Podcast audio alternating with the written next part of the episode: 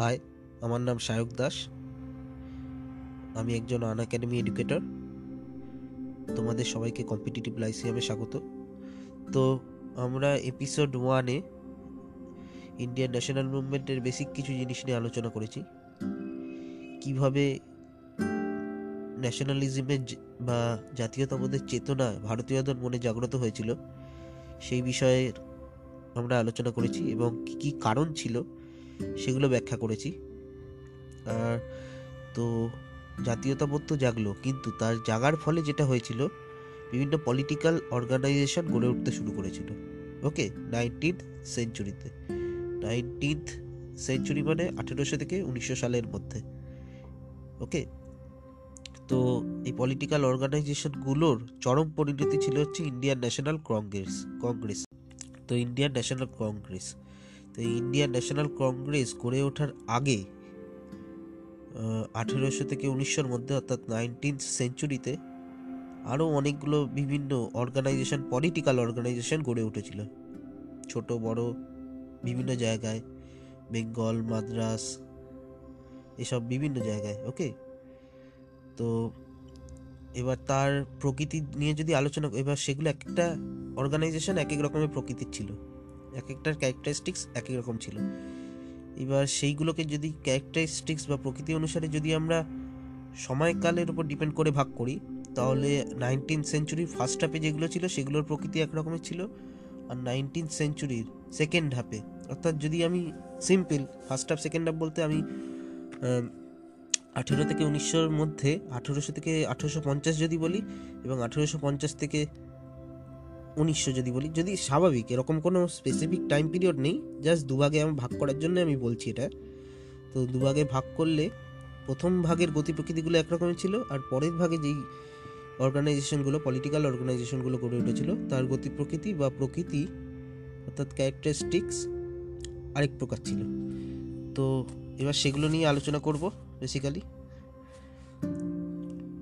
First হাফে যেই nineteen century first হাফে যেই অর্গানাইজেশনগুলো গড়ে উঠেছিল পলিটিক্যাল অর্গানাইজেশনগুলো, সেগুলো প্রধানত ছিল কাস্ট রিলিজিয়ান এবং ক্লাস ভিত্তিক। অর্থাৎ ধর্মভিত্তিক ছিল কোনো কোনো, যে হিন্দুদের একটা, মুসলিমদের একটা, অথবা উচ্চ শ্রেণির জমিদার শ্রেণীদের একটা অন্যান্য শ্রেণীদের একটা, এরকম একটা ভাগ ছিল। তবে দেখা যেত যারা সব পলিটিক্যাল অর্গানাইজেশন গড়ে তুলেছিল, তাদের বেশিরভাগই অ্যারিস্টোক্রেটিক সেকশনের অর্থাৎ বড়লোক পরিবার বা বড়লোক সম্প্রদায়ের মানুষরাই এই অর্গানাইজেশনগুলো করে তুলছিল।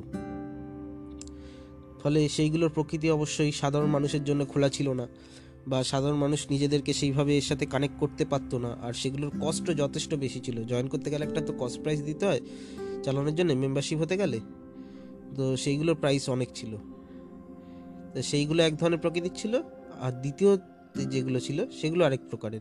তো এই প্রথম হাফের যেই অ্যারিস্টোক্রেটিক বা অ্যারিস্টোক্রেটদের বড়লোকদের যেই সেকশনদের বড়লোক মানুষদের যেই অর্গানাইজেশনগুলো ছিল বলতে গেলে, সেগুলো নানা রকম দাবি দাওয়া নিয়ে ব্রিটিশদের কাছে যেত, ব্রিটিশ পার্লামেন্টের কাছে। বেসিক্যালি সেগুলো পেটিশনের মাধ্যমে ফাইল করা হতো। তার মধ্যে যেই ফাইল করা হয়েছিল পেটিশনগুলোর মধ্যে, সেগুলোর মধ্যে ছিল পেটিশনগুলো ফাইল করা হয়েছিল। তার মধ্যে সিভিল সার্ভিসের রিফর্ম নিয়ে কথা বলা হয়েছিল। এছাড়া এডুকেশনের রিফর্ম নিয়ে কথা বলা হয়েছিল। আর বড়লোকদের কিছু ইন্টারেস্ট ছিল ব্রিটিশ সরকারদের সঙ্গে ব্যবসা বাণিজ্য সংক্রান্ত বা নিজেদের লাভ লোকসানের বিষয়, সেইগুলো তারা ওই পিটিশানে ফাইল করেছিল। অর্থাৎ সাধারণ মানুষের সঙ্গে তারা খুব একটা কানেক্ট করতে পারেনি পারেনি। কিন্তু সেকেন্ড হাফে নাইনটিন্থ সেঞ্চুরির যেই পলিটিক্যাল অর্গানাইজেশনগুলো গড়ে উঠেছিল, সেইগুলোর প্রকৃতি একটু আলাদা ছিল।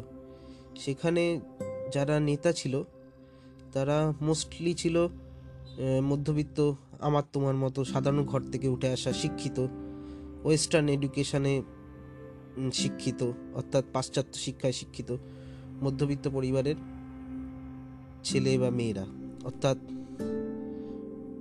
সাধারণ মানুষই বলতে গেলে ওকে তো তাদের মধ্যে বেশিরভাগই ছিল লয়ার কেউ জার্নালিস্ট কেউ ডাক্তার বা টিচার বেশিরভাগটা ছিল লয়ার কিন্তু অন্যান্য প্রফেশনের থেকেও লোকজন ছিল। তাদের এফর্টটা ছিল যে সবাইকে একসাথে নিয়ে চলা, যাতে সাধারণ মানুষকেও কানেক্ট করতে পারে। অর্থাৎ বড় একটা এজেন্ডা ছিল তাদের। ওটা ক্ষুদ্র কোনো চিন্তাধারার উপর বেস করে নয়, যাতে যত সংখ্যক বেশি মানুষকে কানেক্ট করা যায়, এই ন্যাশনালিজম চিন্তার সাথে, সেটা তারা চেষ্টা করেছিল।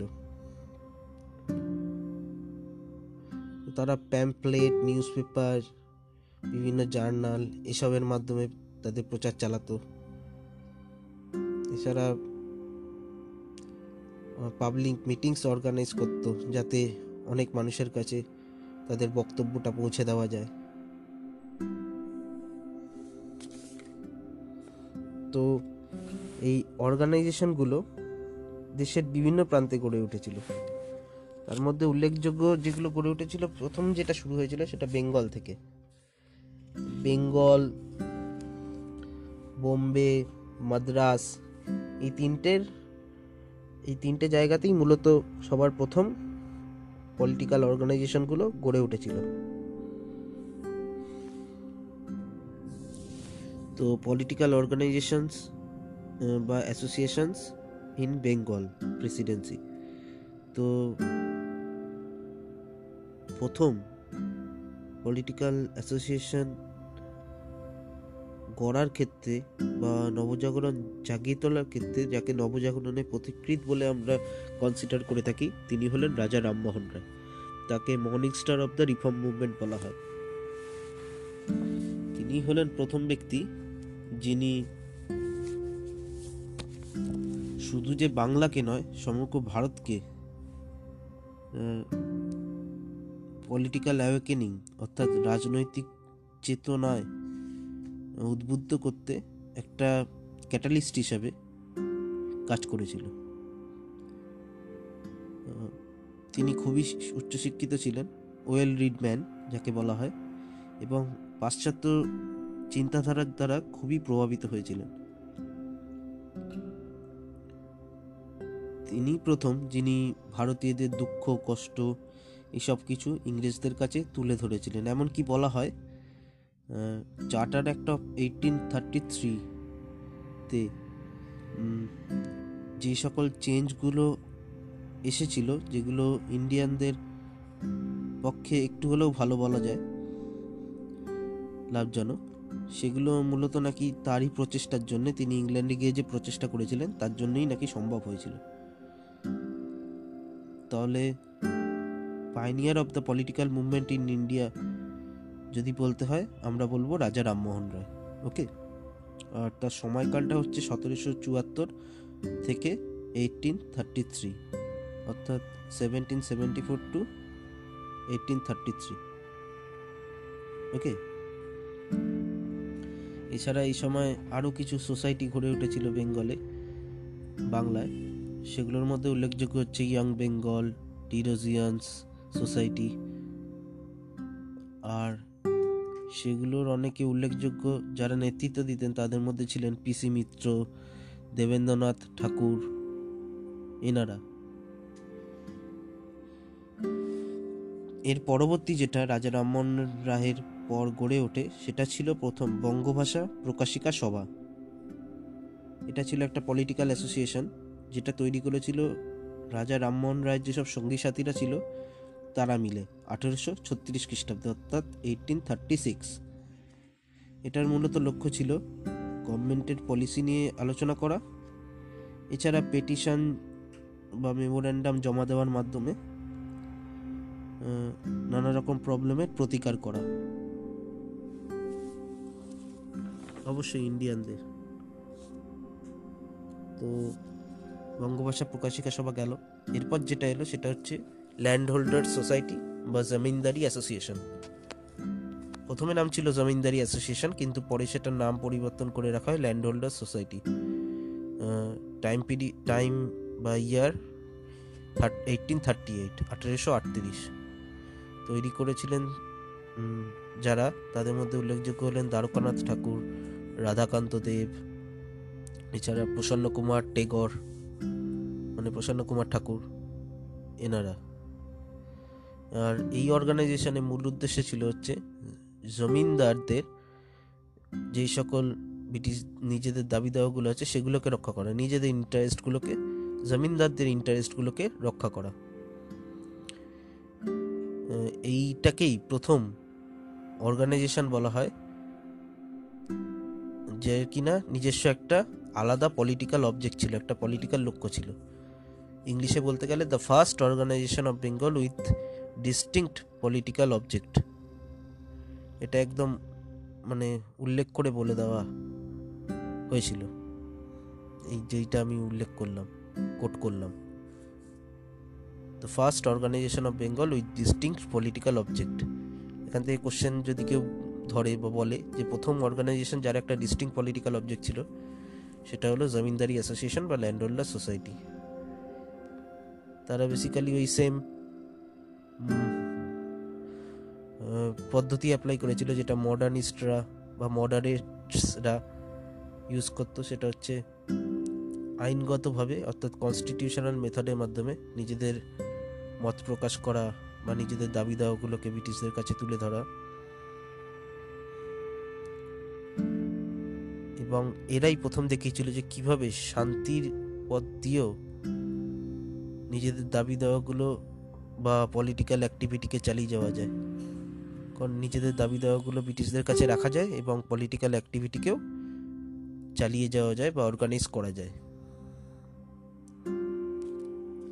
এর পরবর্তী যেটা আসে, সেটা হচ্ছে Bengal British India society year eighteen forty three এটা তৈরি করেছিলেন বা ফর্ম করেছিলেন জর্জ থমসন নামে।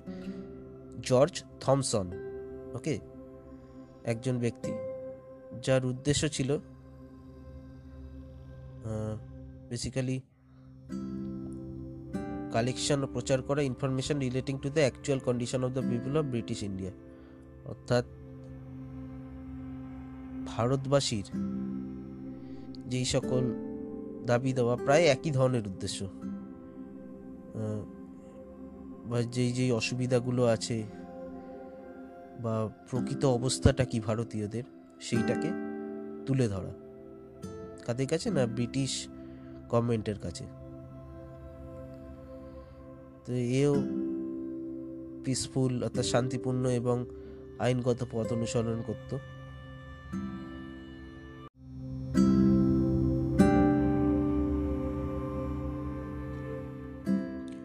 হাই আমার নাম সায়ক দাস।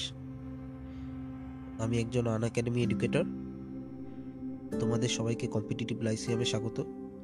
তো আমরা এপিসোড ওয়ানে ইন্ডিয়ান ন্যাশনাল মুভমেন্টের বেসিক কিছু জিনিস নিয়ে আলোচনা করেছি। কীভাবে ন্যাশনালিজমের বা জাতীয়তাবোধের চেতনা ভারতীয়দের মনে জাগ্রত হয়েছিল, সেই বিষয়ে আমরা আলোচনা করেছি এবং কী কী কারণ ছিল, সেগুলো ব্যাখ্যা করেছি। আর তো জাতীয়তাবোধ তো জাগলো, কিন্তু তার জাগার ফলে যেটা হয়েছিল, বিভিন্ন পলিটিক্যাল অর্গানাইজেশন গড়ে উঠতে শুরু করেছিল। ওকে নাইনটিন্থ সেঞ্চুরিতে নাইনটিন্থ সেঞ্চুরি মানে আঠেরোশো থেকে উনিশশো সালের মধ্যে। ওকে তো এই পলিটিক্যাল অর্গানাইজেশনগুলোর চরম পরিণতি ছিল হচ্ছে ইন্ডিয়ান ন্যাশনাল কংগ্রেস কংগ্রেস তো ইন্ডিয়ান ন্যাশনাল কংগ্রেস তো ইন্ডিয়ান ন্যাশনাল কংগ্রেস গড়ে ওঠার আগে আঠেরোশো থেকে উনিশশোর মধ্যে, অর্থাৎ নাইনটিন্থ সেঞ্চুরিতে আরও অনেকগুলো বিভিন্ন অর্গানাইজেশন পলিটিক্যাল অর্গানাইজেশন গড়ে উঠেছিল। ছোট, বড়, বিভিন্ন জায়গায় বেঙ্গল মাদ্রাস এসব বিভিন্ন জায়গায় ওকে তো এবার তার প্রকৃতি নিয়ে যদি আলোচনা, এবার সেগুলো এক একটা অর্গানাইজেশন এক এক রকমের প্রকৃতির ছিল। এক একটার ক্যারেক্টারিস্টিক্স এক এক রকম ছিল। এবার সেইগুলোকে যদি ক্যারেক্টারিস্টিক্স বা প্রকৃতি অনুসারে যদি আমরা সময়কালের উপর ডিপেন্ড করে ভাগ করি, তাহলে নাইনটিন সেঞ্চুরির ফার্স্ট হাফে যেগুলো ছিল, সেগুলোর প্রকৃতি একরকমের ছিল আর নাইনটিন সেঞ্চুরির সেকেন্ড হাফে অর্থাৎ যদি আমি simple first half second half বলতে আমি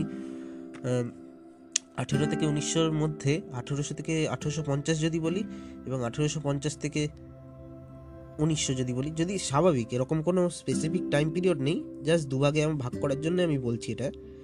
তো দুভাগে ভাগ করলে প্রথম ভাগের গতি প্রকৃতিগুলো একরকমের ছিল, আর পরের ভাগে যেই অর্গানাইজেশনগুলো পলিটিক্যাল অর্গানাইজেশনগুলো গড়ে উঠেছিল, তার গতি প্রকৃতি বা প্রকৃতি অর্থাৎ ক্যারেক্টারিস্টিক্স আরেক প্রকার ছিল। তো এবার সেগুলো নিয়ে আলোচনা করব বেসিক্যালি ফার্স্ট হাফে যেই নাইনটিন সেঞ্চুরি ফার্স্ট হাফে যেই অর্গানাইজেশনগুলো গড়ে উঠেছিল পলিটিক্যাল অর্গানাইজেশনগুলো, সেগুলো প্রধানত ছিল কাস্ট রিলিজিয়ান এবং ক্লাস ভিত্তিক। অর্থাৎ ধর্মভিত্তিক ছিল কোনো কোনো, যে হিন্দুদের একটা, মুসলিমদের একটা, অথবা উচ্চ শ্রেণির জমিদার শ্রেণীদের একটা অন্যান্য শ্রেণীদের একটা, এরকম একটা ভাগ ছিল। তবে দেখা যেত যারা সব পলিটিক্যাল অর্গানাইজেশন গড়ে তুলেছিল, তাদের বেশিরভাগই অ্যারিস্টোক্রেটিক সেকশনের অর্থাৎ বড়লোক পরিবার বা বড়লোক সম্প্রদায়ের মানুষরাই এই অর্গানাইজেশনগুলো করে তুলছিল। ফলে সেইগুলোর প্রকৃতি অবশ্যই সাধারণ মানুষের জন্য খোলা ছিল না বা সাধারণ মানুষ নিজেদেরকে সেইভাবে এর সাথে কানেক্ট করতে পারতো না আর সেগুলোর কস্টও যথেষ্ট বেশি ছিল। জয়েন করতে গেলে একটা তো কস্ট প্রাইস দিতে হয়, চালানোর জন্য মেম্বারশিপ হতে গেলে। তো সেইগুলোর প্রাইস অনেক ছিল। তো সেইগুলো এক ধরনের প্রকৃতির ছিল আর দ্বিতীয় যেগুলো ছিল সেগুলো আরেক প্রকারের। তো এই প্রথম হাফের যেই অ্যারিস্টোক্রেটিক বা অ্যারিস্টোক্রেটদের বড়লোকদের যেই সেকশনদের বড়লোক মানুষদের যেই অর্গানাইজেশনগুলো ছিল বলতে গেলে, সেগুলো নানা রকম দাবি দাওয়া নিয়ে ব্রিটিশদের কাছে যেত, ব্রিটিশ পার্লামেন্টের কাছে। বেসিক্যালি সেগুলো পেটিশনের মাধ্যমে ফাইল করা হতো। তার মধ্যে যেই ফাইল করা হয়েছিল পেটিশনগুলোর মধ্যে, সেগুলোর মধ্যে ছিল পেটিশনগুলো ফাইল করা হয়েছিল। তার মধ্যে সিভিল সার্ভিসের রিফর্ম নিয়ে কথা বলা হয়েছিল। এছাড়া এডুকেশনের রিফর্ম নিয়ে কথা বলা হয়েছিল। আর বড়লোকদের কিছু ইন্টারেস্ট ছিল ব্রিটিশ সরকারদের সঙ্গে ব্যবসা বাণিজ্য সংক্রান্ত বা নিজেদের লাভ লোকসানের বিষয়, সেইগুলো তারা ওই পিটিশনে ফাইল করেছিল। অর্থাৎ সাধারণ মানুষের সঙ্গে তারা খুব একটা কানেক্ট করতে পারেনি পারেনি। কিন্তু সেকেন্ড হাফে নাইনটিন্থ সেঞ্চুরির যেই পলিটিক্যাল অর্গানাইজেশনগুলো গড়ে উঠেছিল, সেইগুলোর প্রকৃতি একটু আলাদা ছিল। সেখানে যারা নেতা ছিল তারা মোস্টলি ছিল মধ্যবিত্ত, আমার তোমার মতো সাধারণ ঘর থেকে উঠে আসা শিক্ষিত ওয়েস্টার্ন এডুকেশনে শিক্ষিত, অর্থাৎ পাশ্চাত্য শিক্ষায় শিক্ষিত, মধ্যবিত্ত পরিবারের ছেলে বা মেয়েরা, অর্থাৎ সাধারণ মানুষই বলতে গেলে ওকে তো তাদের মধ্যে বেশিরভাগই ছিল লয়ার কেউ জার্নালিস্ট কেউ ডাক্তার বা টিচার বেশিরভাগটা ছিল লয়ার কিন্তু অন্যান্য প্রফেশনের থেকেও লোকজন ছিল। তাদের এফর্টটা ছিল যে সবাইকে একসাথে নিয়ে চলা, যাতে সাধারণ মানুষকেও কানেক্ট করতে পারে। অর্থাৎ বড় একটা এজেন্ডা ছিল তাদের। ওটা ক্ষুদ্র কোনো চিন্তাধারার উপর বেস করে নয়, যাতে যত সংখ্যক বেশি মানুষকে কানেক্ট করা যায়, এই ন্যাশনালিজম চিন্তার সাথে, সেটা তারা চেষ্টা করেছিল। তারা প্যাম্পলেট নিউজ পেপার বিভিন্ন জার্নাল এসবের মাধ্যমে তাদের প্রচার চালাতো। এছাড়া পাবলিক মিটিংস অর্গানাইজ করতো যাতে অনেক মানুষের কাছে তাদের বক্তব্যটা পৌঁছে দেওয়া যায়। তো এই অর্গানাইজেশনগুলো দেশের বিভিন্ন প্রান্তে গড়ে উঠেছিল। তার মধ্যে উল্লেখযোগ্য যেগুলো গড়ে উঠেছিল, প্রথম যেটা শুরু হয়েছিল সেটা বেঙ্গল থেকে। বেঙ্গল, বোম্বে, মাদ্রাস, এই তিনটের, এই তিনটে জায়গাতেই মূলত সবার প্রথম পলিটিক্যাল অর্গানাইজেশনগুলো গড়ে উঠেছিল। তো পলিটিক্যাল অর্গানাইজেশনস বা অ্যাসোসিয়েশনস ইন বেঙ্গল প্রেসিডেন্সি তো প্রথম পলিটিক্যাল অ্যাসোসিয়েশন গড়ার ক্ষেত্রে বা নবজাগরণ জাগিয়ে তোলার ক্ষেত্রে যাকে নবজাগরণের পথিকৃৎ বলে আমরা কনসিডার করে থাকি, তিনি হলেন রাজা রামমোহন রায়। তাকে morning star of the reform movement বলা হয়। তিনি হলেন প্রথম ব্যক্তি যিনি শুধু যে বাংলাকে নয়, সমগ্র ভারতকে পলিটিক্যাল অ্যাওয়েকেনিং অর্থাৎ রাজনৈতিক চেতনায় উদ্বুদ্ধ করতে একটা ক্যাটালিস্ট হিসাবে কাজ করেছিল। তিনি খুবই উচ্চশিক্ষিত ছিলেন, ওয়েল রিড ম্যান যাকে বলা হয়, এবং পাশ্চাত্য চিন্তাধারার দ্বারা খুবই প্রভাবিত হয়েছিলেন। তিনি প্রথম যিনি ভারতীয়দের দুঃখ, কষ্ট এসব কিছু ইংরেজদের কাছে তুলে ধরেছিলেন। এমনকি বলা হয় charter act of eighteen thirty থ্রিতে যে সকল চেঞ্জগুলো এসেছিল, যেগুলো ইন্ডিয়ানদের পক্ষে একটু হলেও ভালো বলা যায়, লাভজনক, সেগুলো মূলত নাকি তারই প্রচেষ্টার জন্য তিনি ইংল্যান্ডে গিয়ে যে প্রচেষ্টা করেছিলেন, তার জন্যই নাকি সম্ভব হয়েছিল। তাহলে pioneer of the political movement in India যদি বলতে হয়, আমরা বলব রাজা রামমোহন রায় ওকে আর তার সময়কালটা হচ্ছে সতেরোশো চুয়াত্তর থেকে এইটিন থার্টি থ্রি অর্থাৎ seventeen seventy four to eighteen thirty three okay এছাড়া এই সময় আরও কিছু সোসাইটি গড়ে উঠেছিল বেঙ্গলে, বাংলায়। সেগুলোর মধ্যে উল্লেখযোগ্য হচ্ছে ইয়াং বেঙ্গল টিরোজিয়ান্স সোসাইটি। আর সেগুলোর অনেকে উল্লেখযোগ্য যারা নেতৃত্ব দিতেন তাদের মধ্যে ছিলেন পিসি মিত্র, দেবেন্দ্রনাথ ঠাকুর এনারা। এর পরবর্তী যেটা রাজা রামমোহন রায়ের পর গড়ে ওঠে, সেটা ছিল প্রথম বঙ্গভাষা প্রকাশিকা সভা। এটা ছিল একটা পলিটিক্যাল অ্যাসোসিয়েশন যেটা তৈরি করেছিল রাজা রামমোহন রায়ের যেসব সঙ্গী সাথীরা ছিল তারা মিলে আঠেরোশো ছত্রিশ খ্রিস্টাব্দে, অর্থাৎ এইটিন থার্টি সিক্স এটার মূলত লক্ষ্য ছিল গভর্নমেন্টের পলিসি নিয়ে আলোচনা করা। এছাড়া পেটিশন বা মেমোরেন্ডাম জমা দেওয়ার মাধ্যমে নানা রকম প্রবলেমের প্রতিকার করা। অবশ্যই ইন্ডিয়ানদের। তো বঙ্গভাষা প্রকাশিকা সভা গেল। এরপর যেটা এলো সেটা হচ্ছে ল্যান্ড হোল্ডার সোসাইটি বা জমিনদারি অ্যাসোসিয়েশন প্রথমে নাম ছিল জমিনদারি অ্যাসোসিয়েশন কিন্তু পরে সেটার নাম পরিবর্তন করে রাখা হয় landholder society time period time বা ইয়ার এইটিন থার্টি এইট আঠেরোশো আটত্রিশ। তৈরি করেছিলেন যারা, তাদের মধ্যে উল্লেখযোগ্য হলেন দ্বারকানাথ ঠাকুর, রাধাকান্ত দেব, এছাড়া প্রসন্ন কুমার টেগর মানে প্রসন্ন কুমার ঠাকুর, এনারা।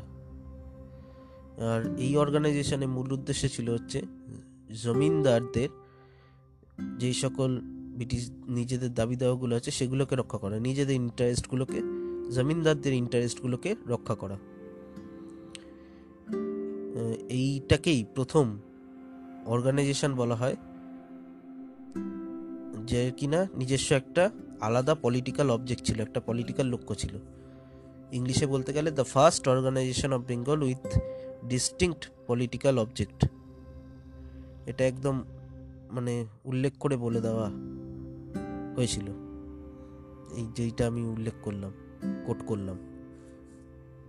The first organisation of Bengal with distinct political object এখান থেকে কোশ্চেন যদি কেউ ধরে বা বলে যে প্রথম অর্গানাইজেশন যার একটা ডিস্টিং পলিটিক্যাল অবজেক্ট ছিল, সেটা হলো জমিনদারি অ্যাসোসিয়েশন বা ল্যান্ড সোসাইটি তারা বেসিক্যালি ওই সেম পদ্ধতি অ্যাপ্লাই করেছিল যেটা মডার্নিস্টরা বা মডারেটসরা ইউজ করতো, সেটা হচ্ছে আইনগতভাবে, অর্থাৎ কনস্টিটিউশনাল মেথডের মাধ্যমে নিজেদের মত প্রকাশ করা বা নিজেদের দাবি দাওয়াগুলোকে ব্রিটিশদের কাছে তুলে ধরা। এবং এরাই প্রথম দেখিয়েছিল যে কীভাবে শান্তির পথ দিয়েও নিজেদের দাবি দেওয়াগুলো বা পলিটিক্যাল অ্যাক্টিভিটিকে চালিয়ে যাওয়া যায়। কারণ নিজেদের দাবি দাওয়াগুলো ব্রিটিশদের কাছে রাখা যায় এবং পলিটিক্যাল অ্যাক্টিভিটিকেও চালিয়ে যাওয়া যায় বা অর্গানাইজ করা যায়। এর পরবর্তী যেটা আসে, সেটা হচ্ছে Bengal British India society year eighteen forty three এটা তৈরি করেছিলেন বা ফর্ম করেছিলেন জর্জ থমসন নামে। জর্জ থমসন ওকে একজন ব্যক্তি, যার উদ্দেশ্য ছিল বেসিক্যালি কালেকশন ও প্রচার করা information relating to the actual condition of the people of British India অর্থাৎ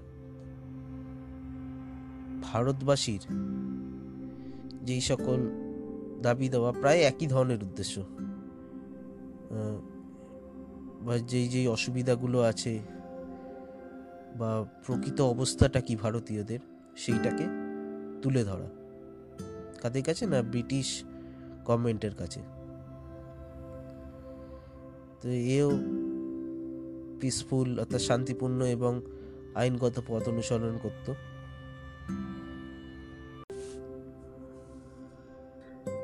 এরপর এলো আঠেরোশো একান্ন সাল। তো আগত charter act of eighteen fifty eighteen fifty থ্রিকে প্রভাবিত করার জন্যে কি হলো? না ল্যান্ড হোল্ডার সোসাইটি অর্থাৎ যাকে বলা হতো অ্যারিস্টোকেসি অফ ওয়েলথ আর বেঙ্গল ব্রিটিশ ইন্ডিয়া সোসাইটি যাকে বলা হতো অ্যারিস্টোকেসি অফ ইন্টেলিজেন্স অর্থাৎ ল্যান্ড হোল্ডার সোসাইটি রিপ্রেজেন্ট করতো অর্থকে, অর্থ সম্পদকে, আর বুদ্ধিমত্তাকে রিপ্রেজেন্ট করতো বেঙ্গল ব্রিটিশ ইন্ডিয়া সোসাইটি দুটোকে জুড়ে দেওয়া হলো, বা এরা একসঙ্গে জুড়ে গেল। জুড়ে যেটা তৈরি করল ব্রিটিশের ব্রিটিশ ইন্ডিয়া অ্যাসোসিয়েশন আঠেরোশো উনত্রিশে অক্টোবর আঠেরোশো একান্ন সালে। ওকে দুটো মিলে তৈরি হলো ব্রিটিশ ইন্ডিয়া অ্যাসোসিয়েশন তো তারাও, কাজটা তাদের একই ছিল। কি ছিল? না পেটিশনের মাধ্যমে ব্রিটিশদেরকে ভারতীয়দের কথা তুলে ধরা। তারা বেসিক্যালি বিশ্বাস করতো যে, ব্রিটিশরা ভারতীয়দের ভালোই চায়। কিন্তু তারা ভারতীয়দের প্রবলেমগুলো সম্পর্কে অ্যাওয়্যার নয়, অর্থাৎ সচেতন নয়। তাই তারা কোনো ভালো কিছু করতে পারছে না। এটাই ছিল ফার্স্ট অ্যাসোসিয়েশন যেটা কিনা সারা ভারত জুড়ে গড়ে উঠেছিল। এর শাখা গড়ে উঠেছিল পুনাতে, মাদ্রাজে, বোম্বেতে। ওকে আর তারা প্রত্যেকেই কি করতো না, স্বাধীনভাবে অপারেশন চালিয়ে যাওয়ার চেষ্টা করতো। এর প্রথম এই ব্রিটিশ ইন্ডিয়া অ্যাসোসিয়েশনের প্রেসিডেন্ট ছিল ফার্স্ট প্রেসিডেন্ট রাজা রাধাকান্ত দেব। আর দেবেন্দ্রনাথ ঠাকুর ছিলেন বা দেবেন্দ্রনাথ টেগর ছিলেন তার সেক্রেটারি এরা একটা পত্রিকা বার করেছিলেন নিউজ পেপার যার নাম দিয়েছিলেন হিন্দু প্যাট্রিয়ট তো এই ব্রিটিশ ইন্ডিয়া অ্যাসোসিয়েশন পেটিশনের মাধ্যমে ব্রিটিশ পার্লামেন্টের কাছে কিছু সাজেশন পাঠিয়েছিল। সেগুলো হলো সল্ট ডিউটিকে অ্যাবলিশ করার, এছাড়া আবগারি রেভিনিউ ও স্ট্যাম্প ডিউটিকেও অ্যাবলিশ, অর্থাৎ উঠিয়ে নেওয়ার জন্য দাবি দেওয়া করেছিল। এছাড়া যেসব অফিসিয়ালরা রয়েছে ব্রিটিশদের, ভারতে কাজ করছিল, তাদের মাইনে প্রচুর ছিল। তো সেই মাইনে যাতে কমানো হয়, তার জন্যও তারা দাবি করে। আর তৃতীয় দাবি যেটা ছিল, এক্সিকিউটিভকে জুডিশিয়াল থেকে আলাদা করার। ওকে আগে দুটো এক হিসাবেই কাজ করতো, অনেক দিন চলেছে। সেইটা যাতে না থাকে বা আলাদা করা হয় তাই দুজনে কাজ এক্সিকিউটিভ আর জুডিশিয়ালকে অর্থাৎ আইনকে যারা চাকরি করতো তাদের হাতে যাতে আইন না থাকে। সেইটা দেখার জন্যে তারা দাবি করে। এছাড়া ভারতীয়দের যাতে সেপারেট লেজিসলেচার দেওয়া হয়। তার জন্যেও তারা দাবি তোলে।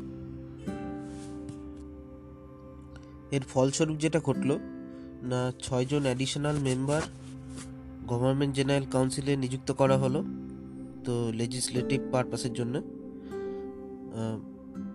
ওকে বাট কিন্তু সেখানে কিছু শর্টকামিংস ছিল। শর্টকামিংস মানে কিছু অসুবিধা থেকেই গেছিল। সেগুলো হচ্ছে তারা বেসিক্যালি শুধুমাত্র ফোকাস করেছিল জমিনদারদের বা ল্যান্ডেড অ্যারিস্ট্রোকেট যারা ছিল, তাদের যেই সকল প্রবলেমগুলো সেইগুলোর ওপরই।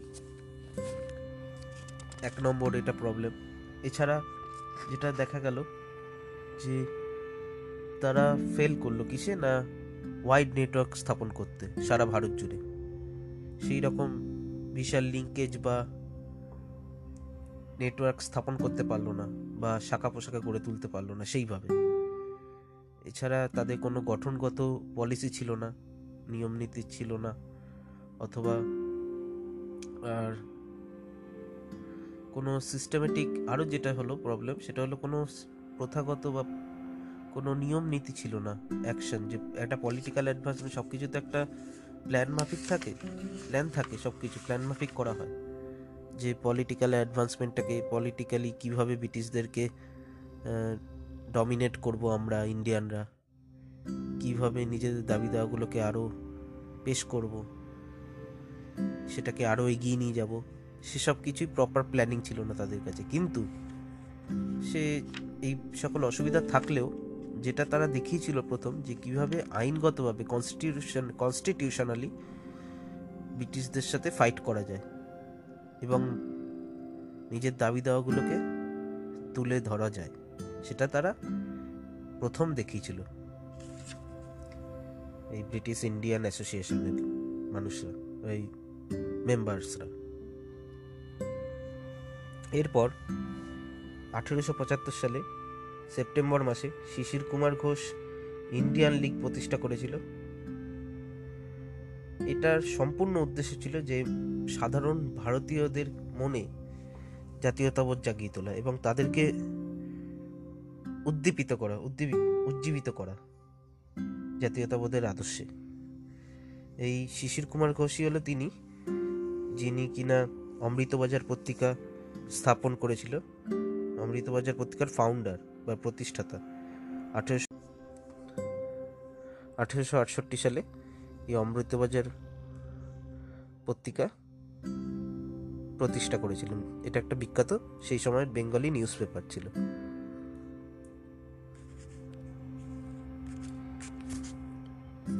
এরপর ইন্ডিয়ান লিগের উত্তরসূরি হিসাবে যাকে কনসিডার করা হয় সেটা হচ্ছে ইন্ডিয়ান অ্যাসোসিয়েশন যেটা তৈরি করেছিলেন বেসিক্যালি আনন্দমোহন বোস এবং সুরেন্দ্রনাথ ব্যানার্জি মিলে আঠেরোশো ছিয়াত্তর সালের জুলাই মাসে। তো তারা কি হয়েছিল না ব্রিটিশ ইন্ডিয়া অ্যাসোসিয়েশনের ব্রিটিশ ইন্ডিয়ান অ্যাসোসিয়েশনদের যে ন্যারো মাইন্ডেড পলিসি ছিল, অর্থাৎ শুধুমাত্র জমিদারদের বেসিক্যালি দাবি দাওয়াগুলো নিয়ে তারা কথা বলতে পছন্দ করতেন বা সেই সকলগুলোই পেটিশনের মাধ্যমে বেশিরভাগ অংশটাই নিজেদের লাভ লোকসানের ব্যাপার নিয়ে পেটিশন জমা দিতেন ব্রিটিশদের কাছে। সেইগুলো আনন্দমোহন বোস এবং সুরেন্দ্রনাথ ব্যানার্জি একদমই পছন্দ করতেন না। এর স্বরূপ যেটা করলেন ইন্ডিয়ান অ্যাসোসিয়েশন প্রতিষ্ঠা করলেন। এর মূল লক্ষ্যই ছিল যে সত্যিকারের যারা সাধারণ মানুষ এবং তাদের যে দুঃখ দুর্দশাগুলো রয়েছে, সেগুলোকে তুলে ধরা। এর জন্য প্রথমে যেটা করলেন, এই অ্যাসোসিয়েশনের ফিস তারা একদম মিনিমাম রাখলেন। অ্যানুয়াল সাবস্ক্রিপশন ফিস ছিল, অর্থাৎ বছরে দিতে হতো পাঁচ টাকা। অথচ ব্রিটিশ ইন্ডিয়ান অ্যাসোসিয়েশনের ফিস ছিল পঞ্চাশ টাকা। অর্থাৎ যা প্রায় ইন্ডিয়ান অ্যাসোসিয়েশনের থেকে প্রায় দশ গুণ বেশি। আর লর্ড কার্জনের এস্টিমেট অনুসারে আঠেরোশো আটানব্বই সালে প্রায় ব্রিটিশ ইন্ডিয়ায় পার ক্যাপিটা ইনকাম ছিল মানুষের তিরিশ টাকা পার অ্যানাম ওকে তাই তারা মিনিমাম রেখেছিল পাঁচ টাকা, এর ওপর ভিত্তি করেই। তো এর মূল যেই উদ্দেশ্যগুলো ছিল, তা ছিল হচ্ছে বেশি সংখ্যক ভারতীয় মানুষকে একত্রিত করা, এক ছাদের তলায় আনা এবং জাতীয়তাবোধ সম্পর্কে সচেতনতা বৃদ্ধি করা। তারা যাতে পাবলিক ওপিনিয়ন বা মতামত যাতে আরও স্ট্রং হয় এবং পলিটিক্যাল অ্যাজিটেশন যারা তারা গড়ে যেহেতু তারা গড়ে তুলতে পারে, সেটা দেখা এবং হিন্দু মুসলিম ইউনিটিকে হিন্দু মুসলিম যে ভাই ভাই সেটাকে প্রমোট করাও একটা বড় লক্ষ্য ছিল এই অ্যাসোসিয়েশনের এবং তারা অনেকাংশে সফলও হয়েছিল বলতে গেলে। তো এই ইন্ডিয়ান অ্যাসোসিয়েশন যথেষ্ট ব্রড বেস দেখিয়ে ফেলেছিল। সেই সময় যে কীভাবে ন্যাশনাল মুভমেন্ট বা ন্যাশনালিজম জাতীয়তাবোধ মানুষের মধ্যে গড়ে তোলা যায়, তার পথ অনেকটা এরাই দেখিয়েছিল। এই আঠেরোশো ছিয়াত্তর সালে লর্ড লিটন যখন সিভিল সার্ভিস অর্থাৎ সিএস এর এক্সামের বয়স যখন একুশ থেকে কমিয়ে উনিশ করে দিল, তখন এই ইন্ডিয়ান অ্যাসোসিয়েশনই প্রথম যারা সারা ভারত জুড়ে অ্যাজিটেশন গড়ে তুলেছিল, যা ইন্ডিয়ান সিভিল সার্ভিস অ্যাজিটেশন নামে পরিচিত ওকে এই সেই ইন্ডিয়ান অ্যাসোসিয়েশন তো এই ইন্ডিয়ান অ্যাসোসিয়েশনের কনসেপ্টটা বা আইডিয়াটা যেখান থেকে পেয়েছিল সেটা হচ্ছে inspiration of Mazzini Mazzini united India derive from the inspiration of Mazzini okay Mazzini থেকে তারা এই সমগ্র ভারতবাসীকে এক করে, এক ছাদের তলায় এনে বা একটা অ্যাসোসিয়েশন বা অর্গানাইজেশনের মাধ্যমে সবাইকে একত্রিত করার এই বুদ্ধিটা পেয়েছিল মজ্জিনি থেকে। এটা ইম্পর্টেন্ট মনে রাখবে। যে যদি বলে যে তারা কোথা থেকে এই আইডিয়াটা পেয়েছিল মজ্জিনি থেকে। তো এতক্ষণ ধরে যেগুলো যেই অর্গানাইজেশন বা অ্যাসোসিয়েশনগুলো নিয়ে আলোচনা করলাম, সেগুলো সবই হয়েছিল বেঙ্গল প্রেসিডেন্সিতে তো সেই সময় মূলত তিনটে প্রেসিডেন্সি ছিল, একটা হচ্ছে বেঙ্গল প্রেসিডেন্সি বোম্বে প্রেসিডেন্সি আর মাদ্রাস প্রেসিডেন্সি তো এই বেঙ্গল প্রেসিডেন্সিগুলো নিয়ে তো আলোচনা করলাম। এইবার হচ্ছে বোম্বে প্রেসিডেন্সিতে সেই সময় যে সকল অ্যাসোসিয়েশন গড়ে উঠেছিল। তো সেই সময় পেশোয়াই পলিটিক্স বোম্বেতে খুব ডমিনেট করতো। কারা? না চিৎপাবন ব্রাহ্মণরা এই পলিটিক্যাল অ্যাক্টিভিটিকে বা রাজনৈতিক যেসব ক্রিয়াকর্ম, সেগুলোকে বোম্বেতে পুনে থেকে প্রচণ্ডভাবে ডমিনেট করে রেখেছিল। অর্থাৎ ব্রাহ্মণদের হাতেই প্রায় ছিল ডমিনেশনটা তো এটা প্রথম চ্যালেঞ্জ করেছিলেন ফুলে। এই ডমিনেটকে চ্যালেঞ্জ করেছিলেন সাবিত্রীবাই ফুলে। একটা মুভমেন্ট লঞ্চ করেছিলেন, কিন্তু সেটা তিনি সাকসেসফুল করতে সম্পূর্ণভাবে পারেননি, সম্পূর্ণভাবে। অনেকটাই হয়েছিলেন কিন্তু পারেননি। তো নিউ জেনারেশনের যেসব ব্রাহ্মণরা ছিল, তারা প্রায় বীতশ্রদ্ধ হয়ে উঠেছিল। এই সকল যে নেতা নেত্রীরা ছিল, তাদের যে পুরনো প্রথা বা নিয়মকানুন সেসবের প্রতি। এবং তারা সম্পূর্ণভাবে প্রায় এই অবস্থাটাকে চেঞ্জ করার চেষ্টা করত বা চেষ্টা করেছিল, চাইছিল করতে। তাদের পথিকৃত হিসাবে যাকে উল্লেখ করা যায় তিনি হচ্ছে তিলক। সম্পূর্ণভাবে এই কয়েক আগত বছরগুলোর মধ্যে এই প্রায় চিন্তাধারা বা পলিটিক্যাল যেসব ল্যান্ডস্কেপ তাকে প্রায় সম্পূর্ণভাবে চেঞ্জ করে দিয়েছিলেন ওকে, বাল গঙ্গাধর তিলক। তো এবার এই সময় যে সকল অ্যাসোসিয়েশনগুলো গড়ে উঠেছিল, তার মধ্যে উল্লেখযোগ্য হলো Bombay association eighteen fifty two সালে গড়ে উঠেছিল। এটা ছিল কলকাতায় যে British in British Indian association তৈরি হয়েছিল, তারই একটা পার্ট। এদের অবজেক্টিভও সেই সেমই ছিল। কি না পেটিশনের মাধ্যমে প্রার্থনার মাধ্যমে। ইন্ডিয়ানদের, ভারতীয়দের যে ইন্টারেস্টগুলো সেগুলোকে ব্রিটিশদের কাছে তুলে ধরা। কিন্তু এই অ্যাসোসিয়েশনটাও বেশি দিন সার্ভাইভ করতে পারেনি বা বেশি দিন টেকেনি। এরপর যেটা এলো, সেটা হচ্ছে পুনা সার্বজনিক সভা, আঠারোশো সত্তর সালে। তৈরি হয়েছিল, নাম থেকেই বোঝা যাচ্ছে, পুনেতে, ওকে? এর প্রতিষ্ঠাতারা ছিলেন মহাদেব গোবিন্দ রানাডে বা এম জি রানাডে, ইনি সবচেয়ে উল্লেখযোগ্য নাম। এছাড়া Ganesh Vasudev Joshi, Ganesh Vasudev Joshi, S H Chiplunkar. Okay এদের উদ্দেশ্য ছিল না ভারতীয় মানুষদের সাথে, ভারতীয় মানুষ ও ব্রিটিশদের মধ্যে একটা ব্রিজ তৈরি করা, সম্পর্কের মধ্যে একটা ব্রিজ তৈরি করা, অর্থাৎ বন্ধন তৈরি করা।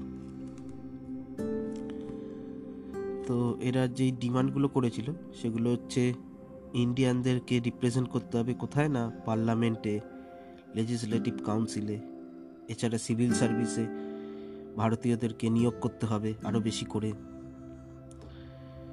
এছাড়া সেলফ গভর্নমেন্টকে বা লোকাল সেলফ গভর্নমেন্টকে প্রায়োরিটি দিতে হবে প্রমোট করতে হবে। এরা ভার্নাকুলার প্রেস অ্যাক্টের তীব্র বিরোধিতা করেছিল, যেটা কিনা লর্ড লিটন দ্বারা আঠেরোশো আটাত্তর খ্রিস্টাব্দে পাশ করানো হয়েছিল বা পেশ করা হয়েছিল। তার বিরোধিতা করেছিল। আর এছাড়া বোম্বে ফরেস্ট রেগুলেশনেরও বিরোধিতা করে। কিন্তু তারা সাপোর্ট করেছিল ইলবার্ট বিলকে। ওকে? ইলবার্ট বিলকে তারা সাপোর্ট করেছিল। যেটা কিনা ভারতীয়দের পক্ষেই ছিল। এরপর এলো আঠেরোশো পঁচাশি খ্রিস্টাব্দের বোম্বে প্রেসিডেন্সি অ্যাসোসিয়েশন। এর প্রতিষ্ঠাতা হলেন ফিরোজ শাহ মেহতা, বদরুদ্দিন তায়েবজি আর K T Telang K T Telang Telang. Firoz Shah Mehta, Badruddin Tyabji K T Telang. তো এদেরকে বলা হতো, এখানে একটা ইম্পর্টেন্ট এদেরকে এক কথায় বলো তো brothers in law okay brothers in law এদের তিনজনকে।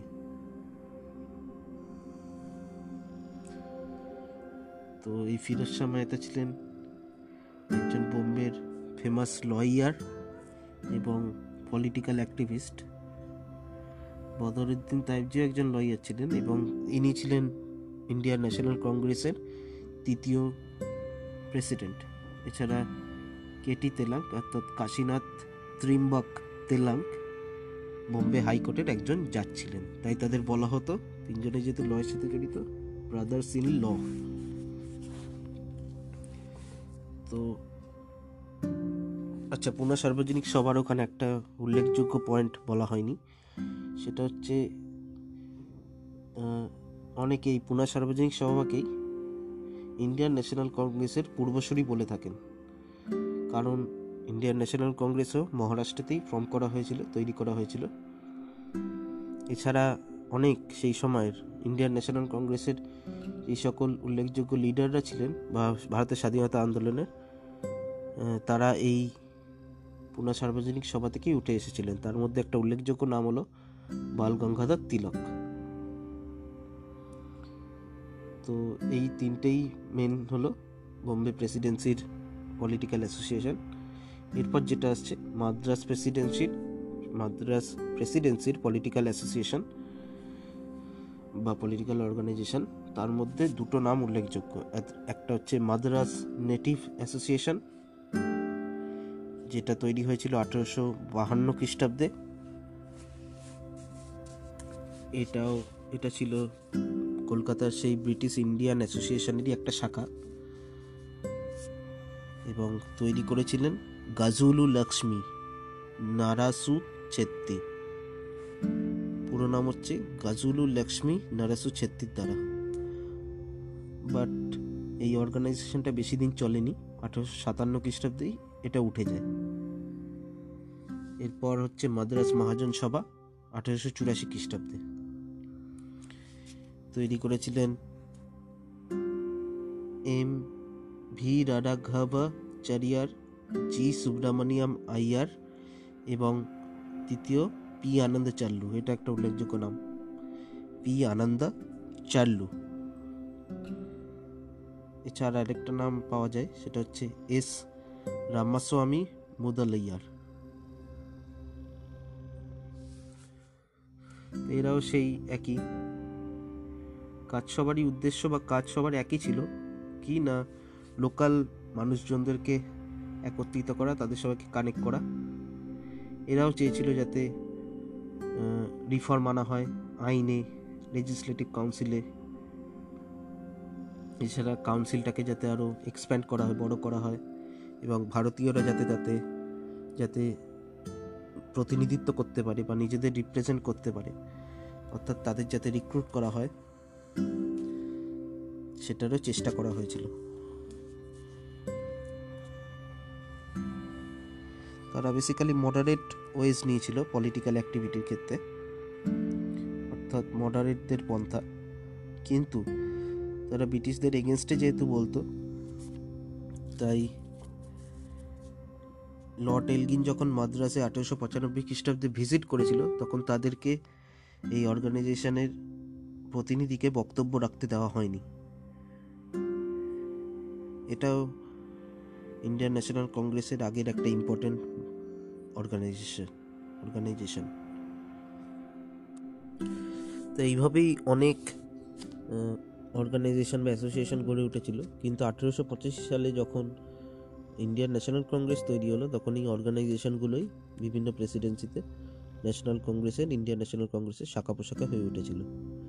এছাড়া শুধু যে ভারতে অর্গানাইজেশন তৈরি হয়েছিল সেটা নয়, ভারতের বাইরেও বিভিন্ন অর্গানাইজেশন তৈরি করা হয়েছিল।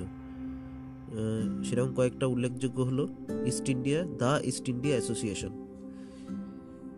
এই দ্য ইস্ট ইন্ডিয়া অ্যাসোসিয়েশন আঠেরোশো ছেষট্টি অর্থাৎ এইটিন সিক্সটি সিক্স খ্রিস্টাব্দে তৈরি করা হয়েছিল। তৈরি করেছিলেন দাদাভাই নওরোজি।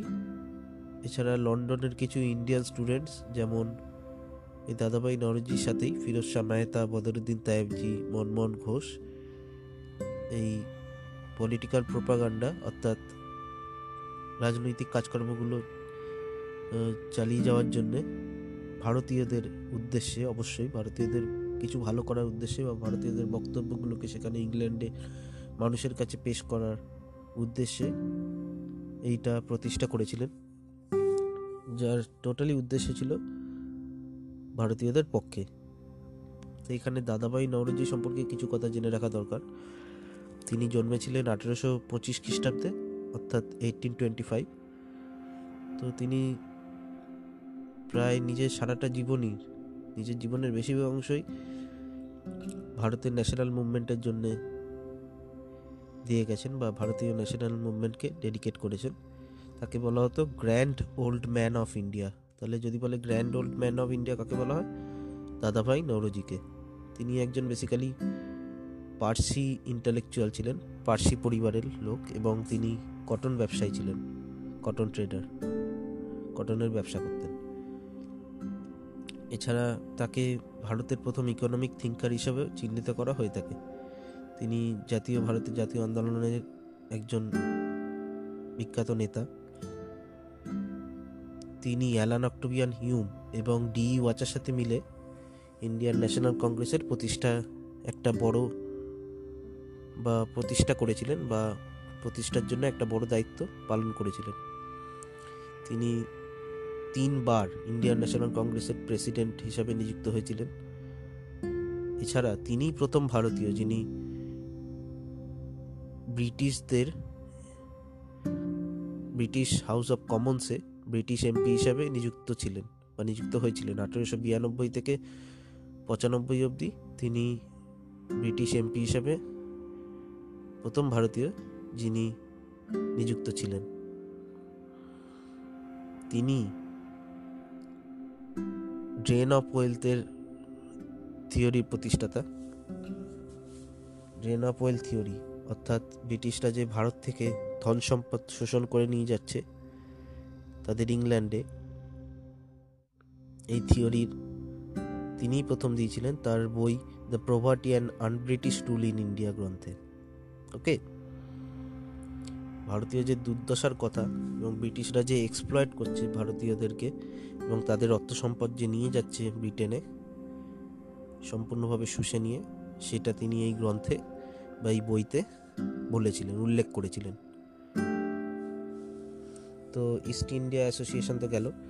এছাড়া আরেকটা উল্লেখযোগ্য অ্যাসোসিয়েশন হচ্ছে British India society eighteen thirty nine হ্যাঁ ব্রিটিশ ইন্ডিয়া সোসাইটি এটা ইংল্যান্ডে প্রতিষ্ঠা করেছিলেন উইলিয়াম অ্যাডাম এই উইলিয়াম অ্যাডাম রাজা রামমোহন রায়ের একজন বন্ধু ছিলেন ভালো। এবং তিনি ভারতীয়দের উদ্দেশ্যেই এটা প্রতিষ্ঠা করেছিলেন। এছাড়া Lon, the London India society eighteen sixty ফাইভে প্রতিষ্ঠা করা হয়েছিল। দাদাভাই নাওরজির গাইডে বা আন্ডারে। এটা ইন্ডিয়ান স্টুডেন্টসরা মিলে একটা ফোরাম তৈরি করেছিল যেখানে রাজনৈতিক চিন্তাধারাগুলোকে প্রকাশ করত।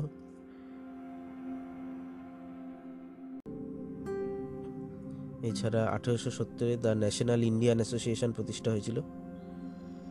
এটা প্রতিষ্ঠা করেছিলেন মেরি কার্পেন্টার ব্রিস্টলে কোথায় না ব্রিস্টলে মেরি কার্পেন্টার এটা প্রতিষ্ঠা করেছিলেন কেশবচন্দ্র সাথে, কেশবচন্দ্র সেনের সাথে মিলে। এটার প্রথমে ফুল, পুরো নাম ছিল national Indian association in aid of social progress in India তাহলে কী নাম ছিল আগে? National Indian association in aid of social progress in India এটার মূল উদ্দেশ্য ছিল না মহিলা শিক্ষাকে, মহিলাদেরকে শিক্ষায় শিক্ষিত করে তোলা। তো এরা ব্রিটিশদের কাছে বক্তব্য রেখেছিল যাতে মহিলাদেরকে শিক্ষিত করে তোলা হয়। এছাড়া শিক্ষার প্রসার যাতে সাধারণ মানুষের মধ্যেও আরও বেশি করে ঘটে। তো এইটাকে কিন্তু ইন্ডিয়ান ন্যাশনাল অ্যাসোসিয়েশনের সাথে গোলাবে না, এটা সম্পূর্ণ আলাদা। এটার নাম হচ্ছে দ্য ন্যাশনাল ইন্ডিয়ান অ্যাসোসিয়েশন। আর ইন্ডিয়ান ন্যাশনাল অ্যাসোসিয়েশন এটা নয়, এটা সম্পূর্ণ আলাদা, ইন্ডিয়ান ন্যাশনাল অ্যাসোসিয়েশনের থেকে। দ্য ন্যাশনাল ইন্ডিয়ান অ্যাসোসিয়েশন, এটার নাম। তো আজকে আমরা বিভিন্ন পলিটিক্যাল অর্গানাইজেশন যেগুলো ইন্ডিয়ান ন্যাশনাল কংগ্রেস তৈরির আগে ভারতে এবং ভারতের বাইরে গঠিত হয়েছিল বা তৈরি হয়েছিল, সেগুলো নিয়ে আলোচনা করলাম। থ্যাংক ইউ শোনার জন্য।